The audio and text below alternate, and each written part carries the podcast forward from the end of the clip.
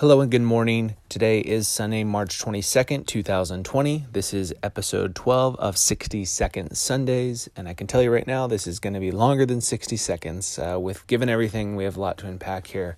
Uh, just first off, I wish you health, safety, and comfort during these times.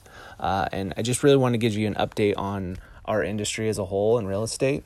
Uh, given Gav- Governor Gavin Newsom's uh, executive order requiring all Californians to stay home except as needed to maintain continuity of operations in 16 infrastructure sectors.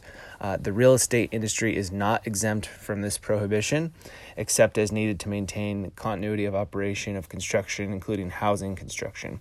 Therefore, realtors should cease doing all face to face marketing or sales activities, including showings, listing appointments, open houses, and property inspections.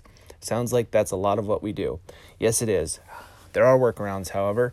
Um, you know, we can do FaceTime meetings, Zoom meetings, FaceTime showings, uh, virtual tours. Uh, just last night, I wrote an offer subject to inspection. Um, there was an open house scheduled for for yesterday on the property. At last minute, the sellers, rightfully so, canceled that that open house. And, um, you know, we're, we're going to write an offer subject to, inspection, which we can do under more, you know, uh, quarantined manners, one person on the property at a time, stuff like that. Um, so there are ways around uh, these things to keep keep everybody safe. Uh, I have some systems in place that I'll be getting out to you guys in the coming days, as far as both buyers and sellers' perspective. Um, but I just wanted to, to let you know wh- where we're at right now. Uh, stay home, stay safe, um, get out for walks. I've been seeing, noticing a lot of people getting out for walks. That's that's great.